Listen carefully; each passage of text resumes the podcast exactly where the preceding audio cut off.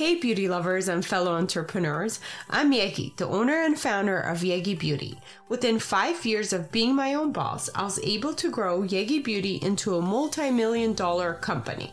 This podcast is where I share what it takes to be a successful entrepreneur in the beauty industry. Hello, hello, hello. Welcome back to the Yegi Project. Did you know that most of the things that we do or we don't do in our lives is because of a habit? And this is why this topic has really interested me lately because there is a lot that I want to do in life, but I realize something might be getting in the way. And that something is my habits. So I started doing more reading and researching about habits and how I can form good ones and break the bad habits that I have. And here's what I found out. Most information that I'm going to talk about in this podcast came from a book called Tiny Habits by J.B. Fogg, and he is the founder of Stanford University's Behavior Lab. Habits are the things that bridges the gap between who you are right now and who you want to become in the future. So this is why habits are very, very important to really understand. Because initially when we hear the word habit, we're like, yeah, I have this habit. I know what a habit is, but do we really know what a habit is and how to form it or how to get rid of a bad habit? It is actually scientific and there is a way to accomplish this based on JB Fogg's theories. So let's go ahead and dive in. To make a positive change towards the person we want to become, we need to make more good habits and have less bad ones. But in order to do this, we need to stop judging ourselves and we need to look at habits as a formula and take those step by steps to create the good habit or take those step by steps to get rid of a bad habit. Again, instead of judging yourself, we're going to attack this in a systematic way where it's going to be positive and it is going to make a change in your life. And it's not going to make you feel bad because when you feel bad, nothing good comes out of that. There's going to be no change if you feel bad about not being able to form a habit. Now, while we're trying to work on our habits, if we do make mistakes, we want to use those as discoveries and make adjustments in order to accomplish what we want to accomplish instead of feeling bad that, oh my God, I failed. The tiny habits process doesn't require you to rely on willpower or set up accountability measures or promise yourself rewards. And there's also no magic number of days that we need to do something in order to form a habit. This actually makes us feel bad because a lot of times we are not motivated constantly every day after another in order to form a habit. And in the past, that's what I thought forming a habit was. There is a lot of information out there that it says you have to do something like 21 days or I forget, like about three weeks in order for it to become a habit. Although that may be true where the more we do it, the easier it becomes and it, it will more likely become a habit. It is not a foolproof method where most people can build habits. But instead, the tiny habits process that JB Fogg goes over is actually the one that I really love right now to try to incorporate into my life to form new habits and really understand why I do certain bad habits and how to get rid of them. He actually tested this tiny habits process with over 40,000 people and proved that it worked. So he explains, and I quote, you take a behavior you want, make it tiny, find where it fits naturally in your life and nurture its growth. So you're not working against yourself, you're working with yourself in order to make this habit that you really want to accomplish. And we've all heard the saying that if you want long term change, it's best to start small. And I think this is where it also applies to habits and tiny habits as he refers to his process. So, we always also feel like we never have enough time, so he recommends we start with something that takes less than 30 seconds. For example, we can incorporate a new habit if it's, let's say, getting up in the morning and feeling positive instead of just doing a 30 minute yoga practice we can start by just looking in the mirror and saying, today's going to be a great day. And he refers to this as the Maui habit, actually. It's something he practices and I recently started doing in the mornings. And it really does make me feel better and more positive in the morning, just physically saying out loud, I'm going to have a great day right? So that's something that takes less than 30 seconds and it's a habit that I can start right away. What was also interesting is that he refers to everything as small, incremental progress. And it's kind of a different mindset for us entrepreneurs. A lot of times we hear go big or go home, you know, go for it, take the leap. And that's more of my personality actually. But when it came to habits, I realized that it really is true. Incremental change for progress really will cultivate meaningful long-term change. Anything too dramatic, it just doesn't stick. If I make a big change, any, and looking back and thinking about it, anytime I've done anything that was too aggressive, like I don't know, force myself to do one hour exercise in the morning that was too aggressive for me. It never stuck. I was motivated for like a week. I was able to do it and then I just stop doing it. But if I incorporated something smaller that was easier to accomplish, then it was more likely to stick and then become a habit. So the whole point is, is to start small and build off of that to make that incremental change. And we will go into details of the steps you need to take to do this. Another reason why tiny or small habits is effective is because it doesn't rely on motivation or willpower. Because motivation and willpower, like we talked about before, is unreliable. We're not going to have constant amount of motivation and willpower all the time. There are days that we're going to feel like it and there are days that we're not going to feel like it. Another powerful thing that I learned is that the bad habits that I have is not necessarily my fault and it's not a character flaw. It is actually a design issue. It is what and how it's set up in my life that's happening compared to me actually feeding into that bad habit. One other thing we can do as a general summary is we want to celebrate small successes to feel happy. Because if we feel happy with small successes or even with tiny things that we change that are we're trying to make a habit of, that's going to want us to do more of it. So this is how we can build our good habits and also our, I guess, motivation too in a way or our happiness, our confidence.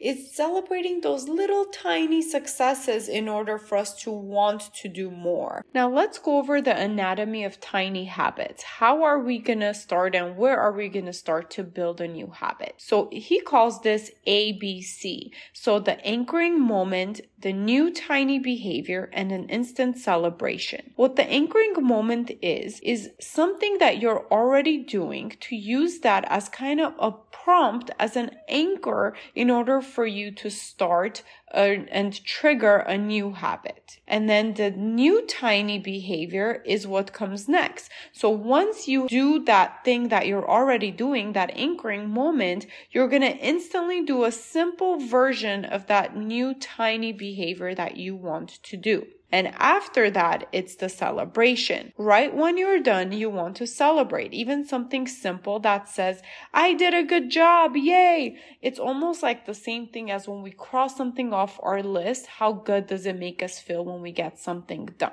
in order to get this process going, this is how we're going to start it. So here's an example that he shares, and it is the brushing and flossing of teeth habit, right? Simple habit. Most people already always brush their teeth and they have that habit set, but they lack the habit of flossing their teeth. So now how can you use this method in order to start flossing your teeth, right?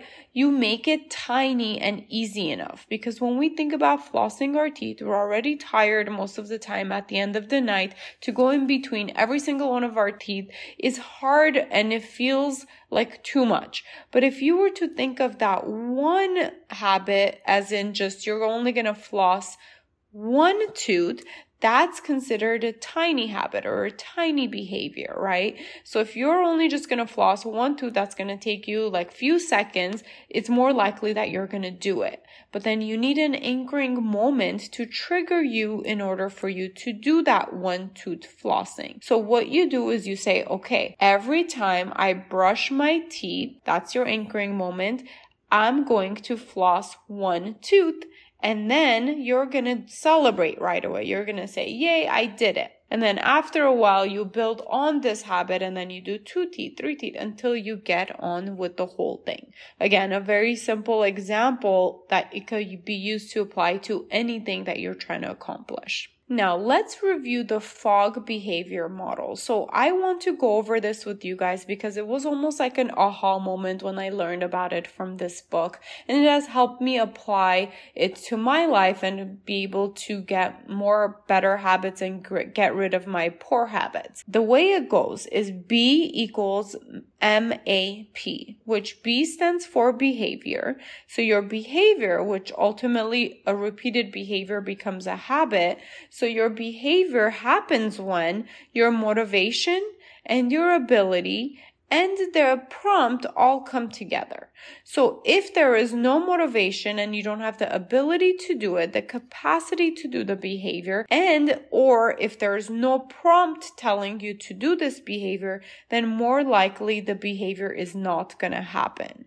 So if we want something to happen, we want to make sure these three things are in place, that we are motivated to do it, as in we have the desire to actually do this habit and we have to be real with ourselves we have to ask ourselves okay this is something new i want to um, accomplish but do i really want to do it and if you don't have the motivation to do it then that's something that you may want to reconsider or if your motivation is very low, then your ability and your prompt needs to be very high. But we can get into that a little bit later. But for now, just know for a behavior to happen, there needs to be motivation. You're going to have to have your desire that you want to actually do it and you have the capacity to do it, that you physically can make it happen with your time and availability. And also that there's something that's prompting you, that's giving you the cue to do the behavior. It can be a phone reminder. It can be a sticky note. It can be a friend telling you to do something. I found this really interesting too because I could find a way to apply this behavior model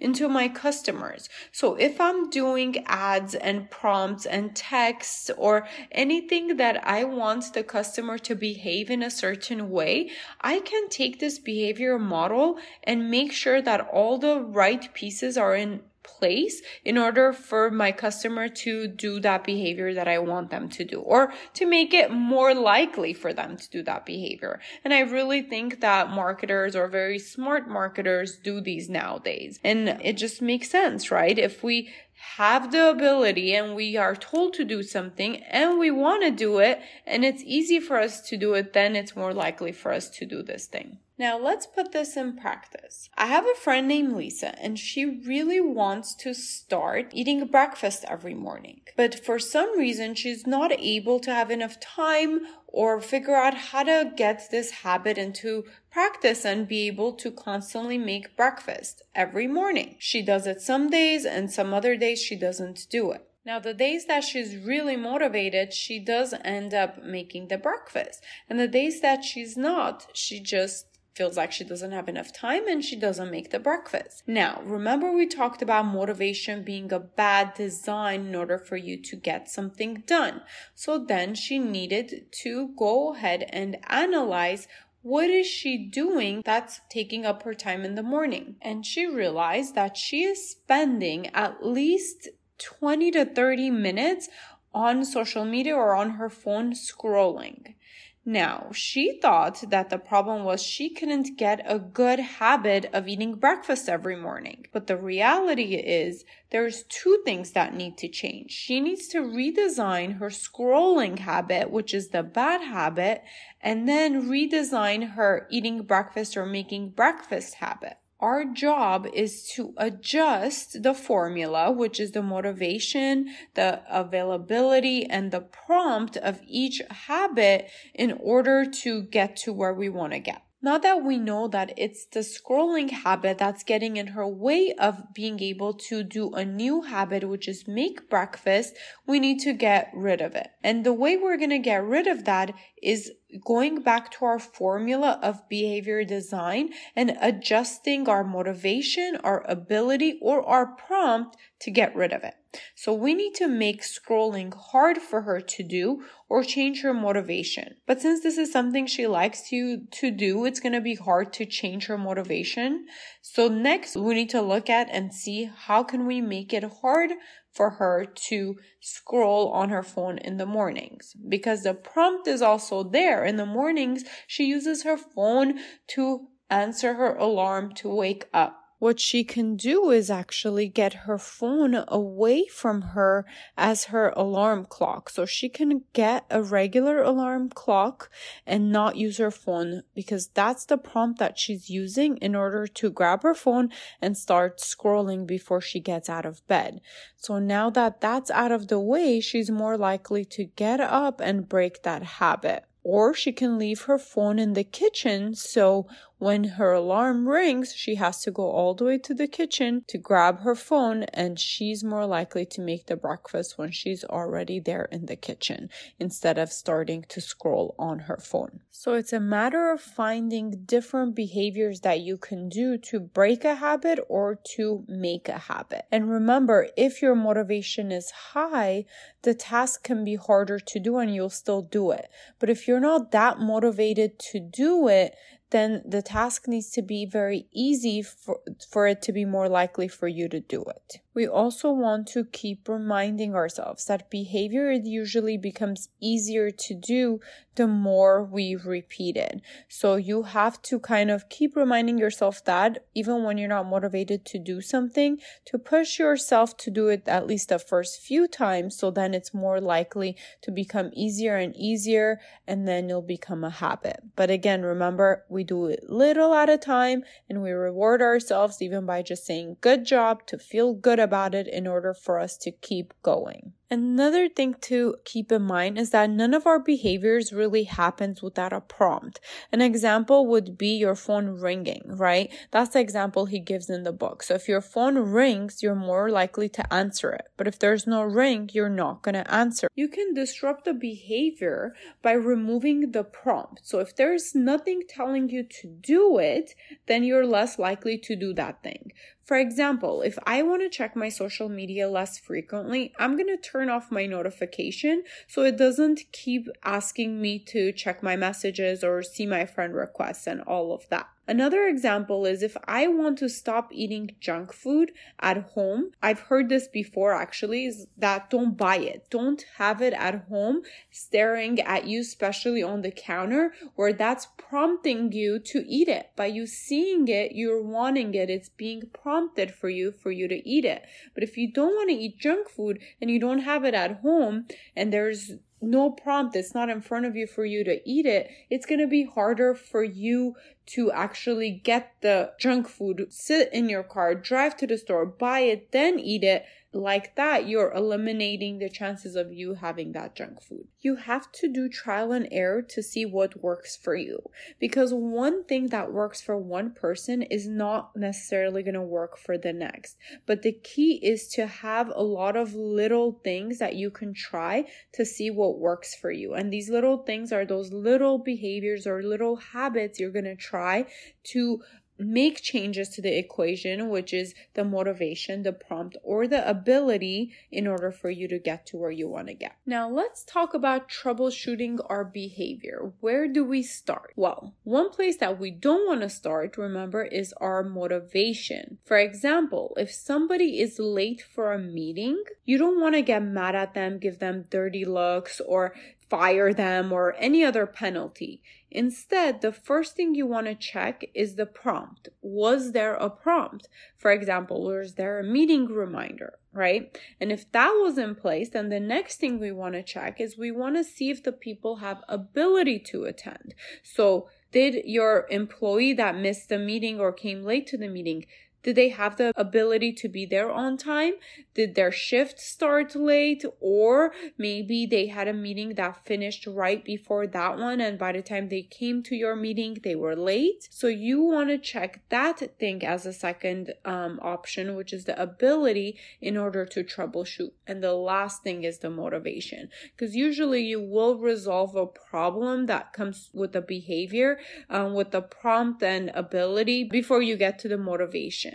One other thing that's very simple but important that I learned from this Tiny Habits book is that our outcomes, aspirations are different than our behaviors. So a lot of times we might have outcomes, aspirations, or sometimes we call them goals, and that doesn't necessarily mean that's a behavior or a habit. If you really break it down, you have to be able to break down what result you want to get, and that's the outcome and the aspirations or the goals that we want, into the behaviors that we need to do.